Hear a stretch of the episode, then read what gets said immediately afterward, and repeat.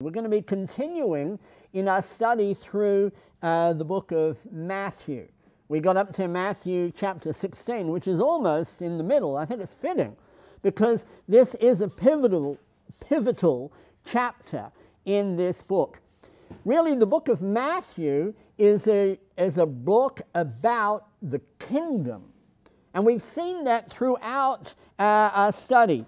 We've seen in the first chapter uh, how the, we see the, the genealogy of Jesus. Not only was he the son of Abraham, but he's the son of David. You see, the Jews knew and they fully expected that the Messiah would come from the line of David. And we know how important it is now we have Jesus the King sitting in his throne on heaven. He had to be of this kingly line. And then we see in the second chapter, we see the birth of the kingdom. And we see the Magi coming and saying, Where is he who is born King of the Jews? You see, while the Jews didn't recognize it, these wise men from the east recognized that there was a king and he was to be born in Bethlehem. Then we see John the Baptist, the herald of the king, the one who was sent to prepare the way of the Lord, to make his path straight. And he preached, uh, The kingdom of heaven is at hand.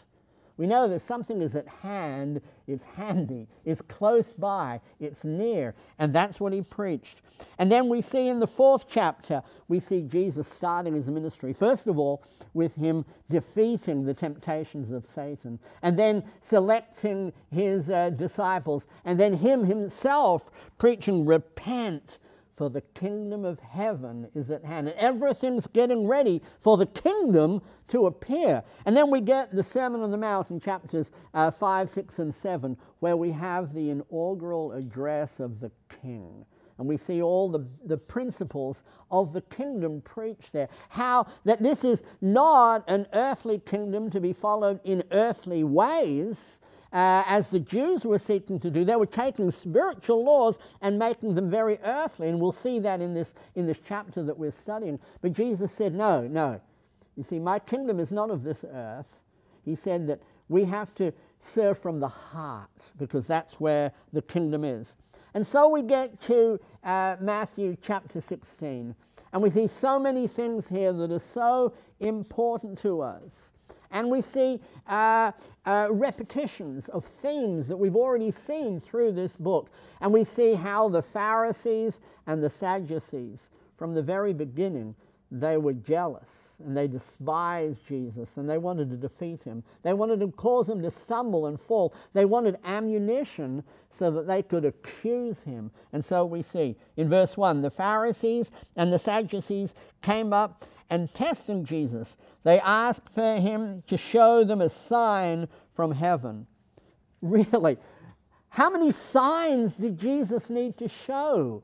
You know, we, as we study through from, uh, from the, the, the eighth chapter of, uh, of Matthew right through this, it's filled with these signs proving that Jesus had the power over sickness. He had the power over the demons. He had the power over the elements.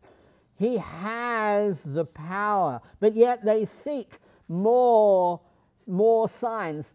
Now, this isn't because they didn't know or understand who Jesus is. You remember when Nicodemus came to him, a Pharisee from the Sanhedrin Council. And this is what he said uh, in John 3, verse 2 Rabbi, we know that you have come from God as a teacher. For no one can do these signs unless God is with him. You see, they knew, but you see, he was not the Messiah that they wanted. You see, they were there under the, uh, the, the thumb, under the heel of the Roman Empire, and they wanted to be freed of that. They wanted a, a king to ride into Jerusalem just as, as David would have done, riding on a great white horse with a sword in his hand and a myriad of army behind him to come and throw out the Roman Empire. And here we see a man of peace, a man who went to, to sinners and tax gatherers, a man who showed love the Pharisees didn't want love. They couldn't use love, they could use a sword. Now, they didn't want to rise up. They didn't want to rise up and defeat the, the Romans, but they wanted the king to do that. And that's the Messiah that they saw. So they continually asked for a sign. Uh, now, uh, Jesus has already mentioned this very sign before. Notice what he says. He says, when evening, when it is evening, you say it is fair weather, for the sky is red. And in the morning there will be a storm today, for the sky is red and threatening. Do you not know, uh, do you know how to discern the appearance of the skies, but cannot discern the appearance of the time? I've given you the signs that you need. If you opened your eyes, you could see. You wouldn't need any more because I've shown you. And then he goes, an even adulterous generation. Seek after a sign, and no sign will be given except the sign of Jonah. Go back a couple of chapters to um, uh, chapter 12 verses 38 uh, to 40. And then some of the, te- the scribes and Pharisees said to him, Teacher, we want to see a sign from you. But he answered them and said, An evil and an adulterous generation craves for a sign, yet no sign will be given but the sign of Jonah the prophet.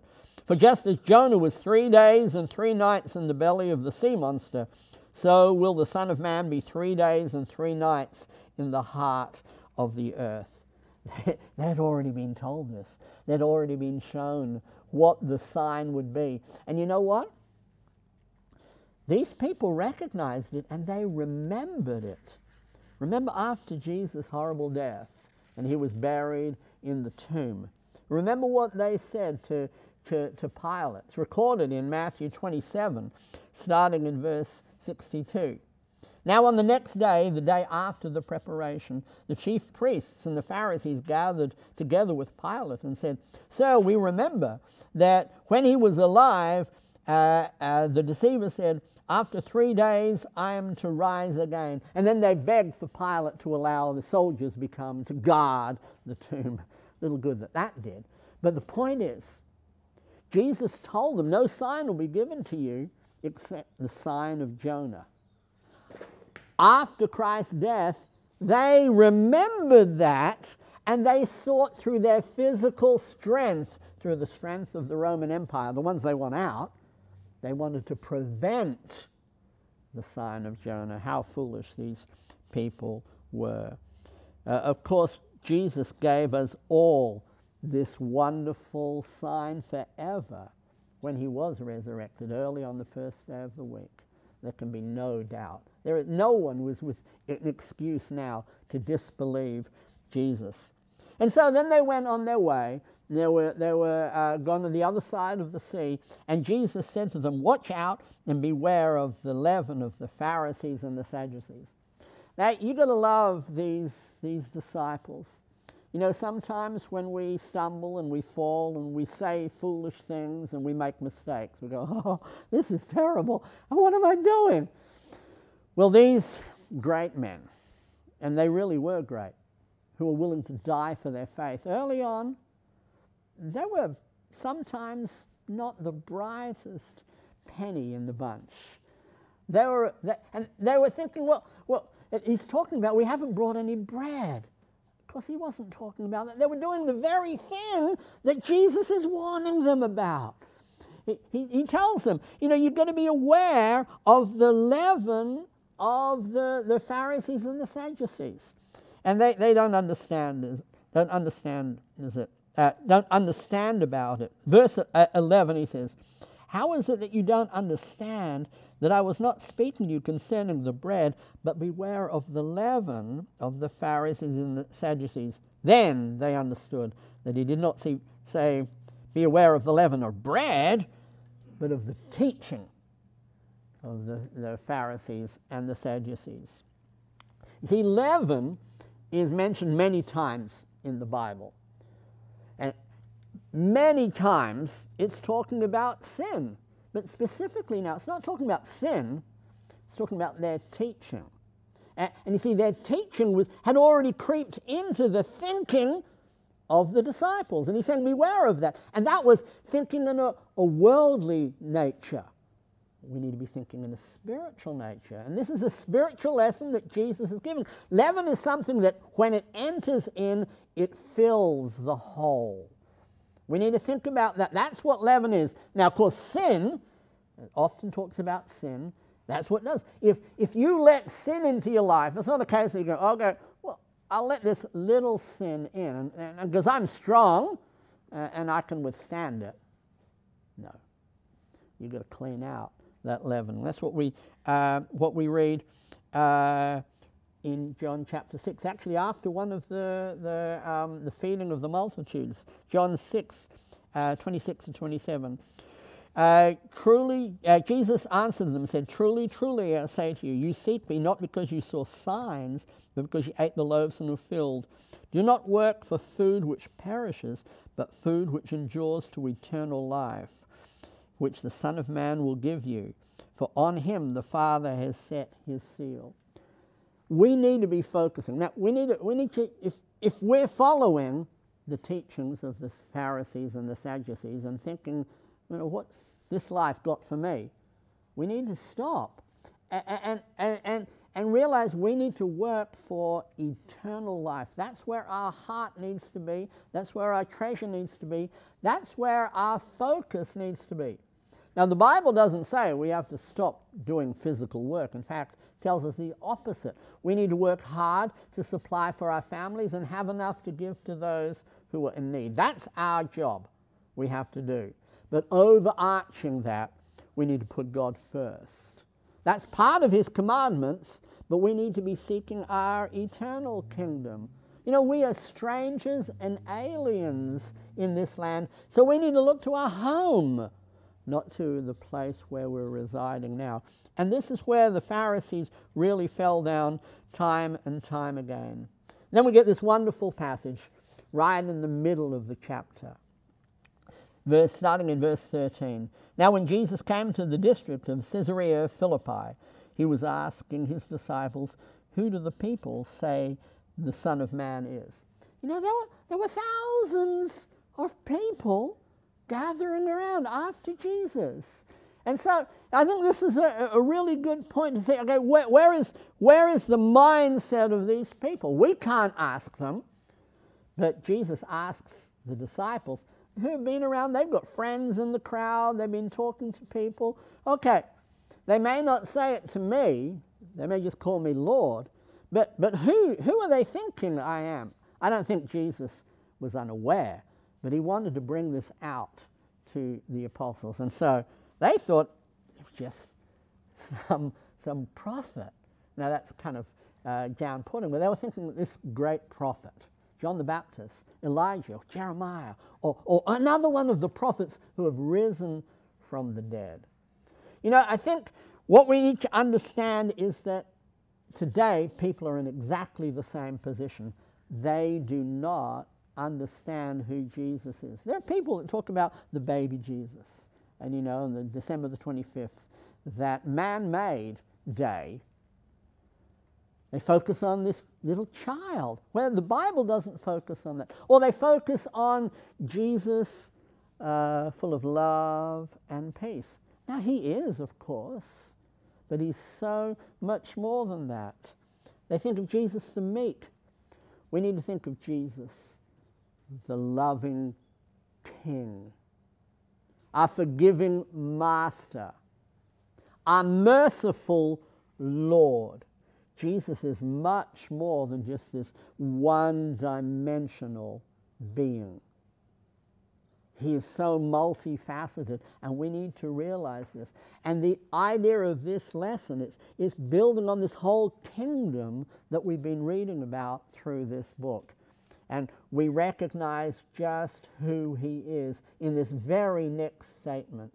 So the apostles know what the people are thinking. But Jesus now changes and says, But who do you say that I am?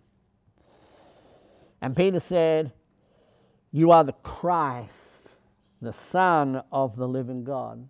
Peter, of course it's Peter, it's always Peter. He's going to step up. And we love that about him. What a wonderful example for us. He was willing to stand up and say, You are the Christ, the Son of the living God. You know, we need to understand what he's saying when he's saying the Christ. Now, this Christ is the Greek translation of Messiah. So, whenever we read Christ, we need to think of Messiah. Whenever we read Messiah, we need to think about Christ. In Easton's Bible Dictionary, uh, we read this Messiah. In all the 39 instances of it occurring in the Old Testament, it is re- rendered by the Septuagint Christos. It means anointed. Thus, priests, prophets, and kings were anointed with oil and so consecrated to their respective offices. We understand that. The great Messiah is anointed above his fellows, i.e., he embraces in himself all three offices. Jesus is the Christ, he is the Messiah, he is prophet, priest, and king. See, this is a kingdom statement when they say, Jesus, you are the Christ.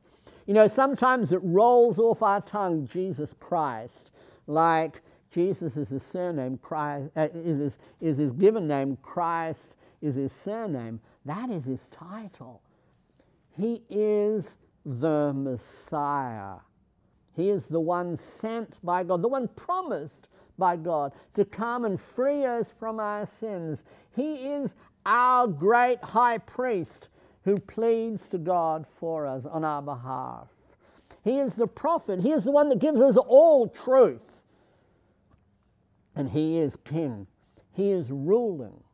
And we read that He has all power both in heaven and on earth. He has all authority. This is Jesus. Now, this is what Peter's saying. But he goes on, of course. He says, You are the Son of the living God. Now, we need to recognize just what that is. Peter is speaking to this man, Jesus, who he knows his background. He's met his mother, he knows his uh, Jesus' family, he knows that he's lived the, the life of a man. He knows that he's a Messiah. But he knows that he also is deity as well, because he shares the same nature as his Father. And we know that. John 1, verses 1 to 3. In the beginning was the Word, and the Word was with God, and the Word was God. He was in the beginning with God. All things came into being through him, and apart from him, nothing came into being that is come into being. Jesus is deity. Now, it just blows my mind when Peter, who knew this man intimately, had lived with him for a number of years and seen all that he had done. And because of that, he realized that I am a man, you are the Son of God. And what a wonderful thing that is, that this, this confession that, that he gave. J.W. McGarvey, in his fourfold gospel, said this People assert this as an assured fact and not as a mere opinion. This confession embraces two positions the office of Jesus, the Christ, the divinity of Jesus, the Son of God. The Christhood of Jesus implies his humanity, for as such, he was to be the Son of David. It also identifies him as the hero or subject of prophecy, the long expected deliverer. In declaring Jesus to be the Son of God, Peter rose above the popular theories as to the personality of Messiah, for the Jews generally did not expect him to be divine. The term living God was used by the prophets to express the contrast between the dead idols and the supreme being who possessed the vitality, who is possessed of vitality, reason, and feeling. Yes, Jesus is the Son of God. And he gave this good confession. And we see it here. We can see that Peter was the first one to give, give this good confession. Martha, just before Lazarus was raised, she says and shows this great faith You are the Christ, the Son of the living God. In, when the Ethiopian eunuch, uh, just before he was baptized, he said, Look, water. What prevents me from being baptized? And Philip said, If you believe with all your heart, you may. And he answered and said, I believe that Jesus Christ is the Son of God. And he was baptized. And then in uh, Paul writing to Timothy in 1 Timothy 6, verses 12 to 13 Fight the good fight. Take hold of the eternal life with which you were called, and you made the good confession in the presence of many witnesses. I charge you, in the presence of God, who gives life to all things, and of Christ Jesus, who testified the good confession before Pontius Pilate. Throughout the New Testament, we see this good confession. You see, Pilate knew who Jesus was. And we're reminded in Matthew 10, verses 32 and 33. Therefore, everyone who confesses me before men, I too will confess him before my Father who is heaven. But whoever denies me before men, I will also deny him before my Father who is heaven. So, after this great confession of his faith, Jesus says, Blessed are you, Simon Bar Jonah, because flesh and blood did not reveal this to you, but my Father who is in heaven. You know, in this phrase, Jesus says, Yes, you were right. But not in the way of man who would kind of say, Yeah, that's who I am. You got it right. Jesus, of course, is so humble and so true to what. Yeah, I want you to notice this play on words here. Simon Bar Jonah. Bar Jonah means the son of Jonah. Now, whenever you read through uh, the New Testament and you get these names, what seem like surnames, really, they're, they're, they're explaining who their father was. And we, we get that in, I was going to say modern name naming, uh, like the name McDonald. This is not so modern, but that originally meant the son of Donald, MacDonald. Uh, and so that's my, somewhere in my family there was a Donald somewhere because I'm a McDonald. Uh, but so whenever you see Bar, whatever, and so when you see Bartimaeus or Barsabbas or Barnabas, you know who their father is. Now Jesus knew Peter's father. He knew he was Simon. Uh, uh, Jonah, rather, uh, Simon Peter. It gets confusing, all these names. He knew that, that Simon's father was Jonah, Bar Jonah. He says, Blessed are you, Simon Bar Jonah. I know who your father is, and therefore I know where you come from. Because flesh and blood did not reveal this to you, but my Father who is in heaven. Jesus accepted that God was his Father. Therefore, he accepted that he himself was deity. Uh, and so we go on. And I say to you that you are Peter, and upon this rock I will build my church, and the gates of Hades will not overpower it. Once again, we get another verse with a play on words, which if we're not careful, we can miss it in our English, but it doesn't take an awful lot of study to do it. We recognize that there's a play on words here. Peter, his name was Simon, okay? Simon Peter. But Jesus gave him the name early on, long before this. He says, You're Peter, and that means a stone. And that's what Peter was like. Think about his character. He was solid. You know, he, he could not be, be uh, well, he could be chipped off, but he was like a stone. He says, You are Peter.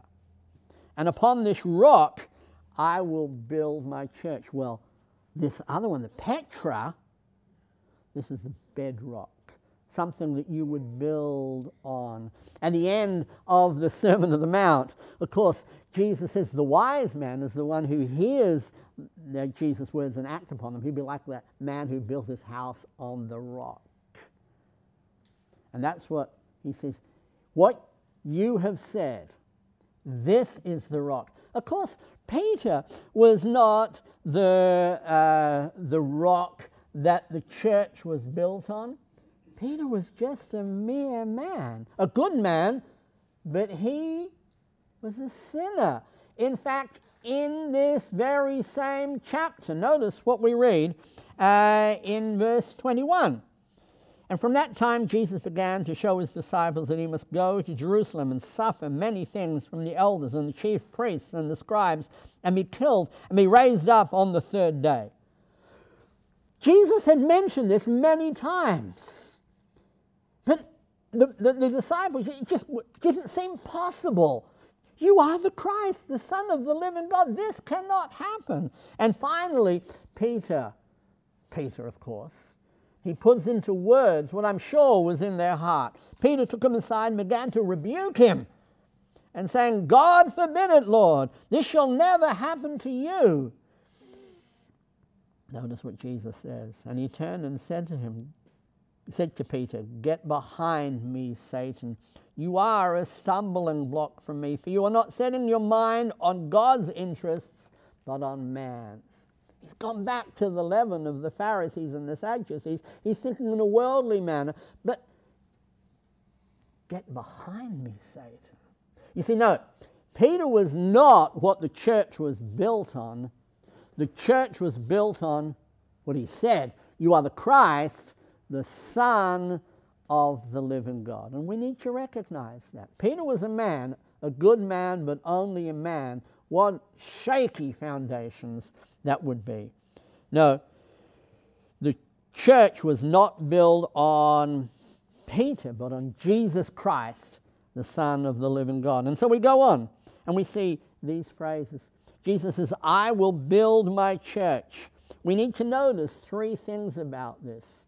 First of all, that Jesus is the builder. Secondly, we need to recognize that what Jesus was building was his church, no one else's. It was his church. And thirdly, we need to see that he was building a church. The word here is used in the singular. And when we put these three, three things together, we recognize that Jesus was the builder, that Jesus owned the church. He bought the church with his blood. It is no one else's church. And he was only ever going to build one church. Now, today we see a different picture. We see a myriad of churches. I don't know how many thousands. I don't know even if you could count them. And I, I say that because I've seen it in Tanzania. They spring up like mushrooms and they have all different names and they have their, they're started by the apostle whoever or the prophet whoever, by men. And this is happening all over the world. Thousands of different churches that are built by men, are owned by men, and they have men's names. But we don't need to worry about that. When I study with people about this, I say, well, let, let's, let's not get confused by the denominations. Let's clear them all off of the table and just see what the Bible says about it. The church is Jesus' church. It has his name on it because he bought it with his blood. And he only ever built one church. Any church that is built by anyone else but Jesus, built later than when the church of the New Testament was built, and is more than the New Testament church, is not the church of the Bible, it's the church of men. And notice the last thing he says and the gates of Hades will not overpower it. Hades is the realm of the dead. Notice what he said just a few chapters back in Matthew chapter 11, verse 23. Just after the apostles came back from, uh, from preaching to these areas. And, and to you, Capernaum, will not be exalted to heaven, will you? You will descend to Hades. For if the miracles had occurred in Sodom, which occurred in you, it would have remained to this day. You notice the contrast here between heaven and Hades. It's the realm of the dead. Uh, in the, the, the, passage about the rich man and Lazarus, we read about the rich man in uh, Luke 16, verse 23. In Hades, he lifted up his eyes, being in torment, and saw Abraham far away in Lazarus' bosom. So we can see this is the realm of the dead. What he's saying here in this passage is that the church will never die. Now, people are confused because they look in the history books and they say, Church of Christ? Where's the Church of Christ in the history books? Well, you know, it says history is written by the victors. Now, the, the church has never been strong and powerful in a worldly sense. The Church of Christ members don't write history books, and so they're not there. think about it in, if the Lord permits time, in 200, 3, 4, 1,000 years' time. Do you think anywhere anyone will ever know about the Church of Christ in Armadale? They hardly know about us here, now. And so that's, I, I, that's what we're told, and we can trust that because Jesus is the Christ, the Son of the living God. He says, His church will be built. I will build my church, and it will never die. And so too it is. And so too it continues. And we're so thankful for that. And then notice, we get this change, and, and he makes it very clear for us because he, we see this, this connection between the church this passage that we've been reading is the very first place this word is used. Very first place. He says, I will build my church. And then he goes on, I will give you the keys to the kingdom in heaven. Whatever you bind on earth shall be bound in heaven. And whatever you loose on earth shall have been loosed in heaven. So we know what keys are used for. We know keys are used to unlock and open. And that's just what the keys of the kingdom of heaven. It isn't some foolish thing that you see in the cartoon of St. Peter eh, in heaven and there's gates in heaven and he has to open them to let individuals in. That's just, that's just foolishness. But this is what it is. Peter was given the keys to open the church. And we see that. Uh, if we go over to the book of Acts, we see on the day of Pentecost, Peter used the keys. He preached this sermon. And he convicted the hearts of these Jewish people. And they said, Men and brethren, what must we do? Notice, then Peter said to them, Repent and let each of you be baptized in the name of Jesus Christ for the remission of sins, and you shall receive the gift of the Holy Spirit. Going down to verse 41. So then those who had received his word were baptized, and that day there were added about 3,000 souls. What were they added to? Verse 47 from the New King James Version Praising God and having favor with all the people, and the Lord added to the church daily those who were being saved. Matthew chapter 16 is the first time we read about the church in the New Testament. Acts chapter 2 is the first time we read about the church being in existence and people being added to the church. And isn't it fitting? Jesus, the builder, Jesus is the owner, the church is his, that the Lord Jesus adds those into the church, those who are saved. That's the first time uh, Peter used these keys that he had, but it's not the only time. In Acts chapter 10, we read about him. Remember the household of Cornelius. Uh, all the visions and everything that happened there. But we read in verses 34 and 35 then Peter opened his mouth. In truth, I perceive that God shows no partiality, but in every nation, whoever fears him and works righteously is accepted by him. Going down to verse 47. After the, the, uh, the baptism of the Holy Spirit, Peter says, Can anyone forbid water that they should be baptized who have received the Holy Spirit just as we did. Well, you know, this caused a great deal of uh, trouble, the church in Jerusalem. They had thought that Christianity was just the same as Judaism, and there was just a small group of people, just, just the, the, the, uh, the, the, children of Abraham. They were the one, they're the only ones in the kingdom. No, this was God's sign. The keys of the kingdom were, op- uh, were used to open up the church for the Gentiles. So Peter goes back to Jerusalem. We read about it in the next chapter. And they, they, they have trouble with him. And he explains to them step by step all that God has done through his hands. And so they said, When they heard these things, they became silent and they glorified God, saying, Then God has also granted to the Gentiles rep- the repentance to life. That's how we can be in. But Peter was told, I will give you the keys to the kingdom of heaven. And whatever you loose on earth will be loosed in heaven and whatever you bind on earth shall be bound in heaven. And that's not talking about like a papal edict.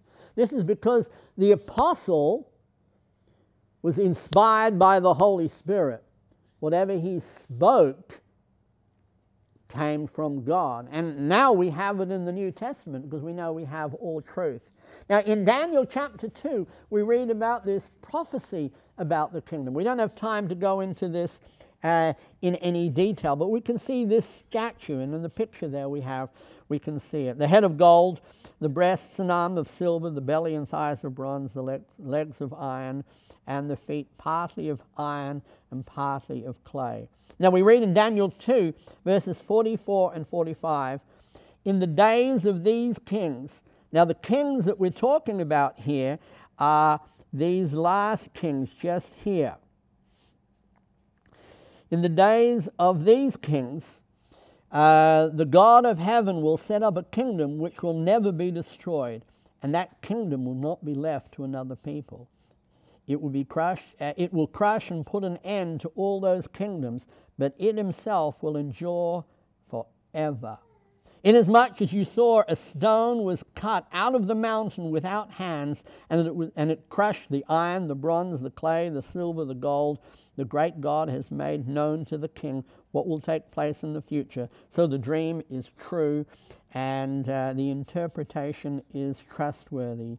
This stone that was cut without hands would grow to be a great mountain. This is the kingdom. And even in this prophecy of Daniel, it said it will never die, just as Jesus said in Mark chapter 16. Verse uh, 34 and uh, 35. You continued looking until a stone was cut without hands, and it struck the statue on its feet, and clay and crushed him. But the stone that struck the statue became a great mountain and filled the whole earth. This is the kingdom, this is the church that we see there. This statue was the foretelling of all those great kingdoms that fell just in the same way. In fact, Daniel himself lived through the Babylonian, uh, uh, the fall of the, Bab- the Babylonian Empire and the fall of it. He prophesied the Medo Persian and he lived through that and, and served under that campaign. And then you go down and you can see step by step how this just follows exactly what the Bible says.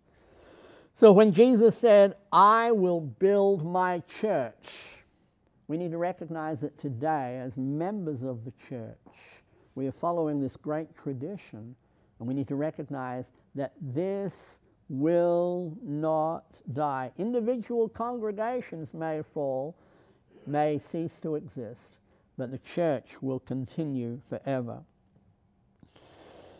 And so we see as we go on, Jesus tells the, uh, um, we've already dealt with the fact that Jesus tells the, the disciples that he would die and that he would be resurrected uh, three days later.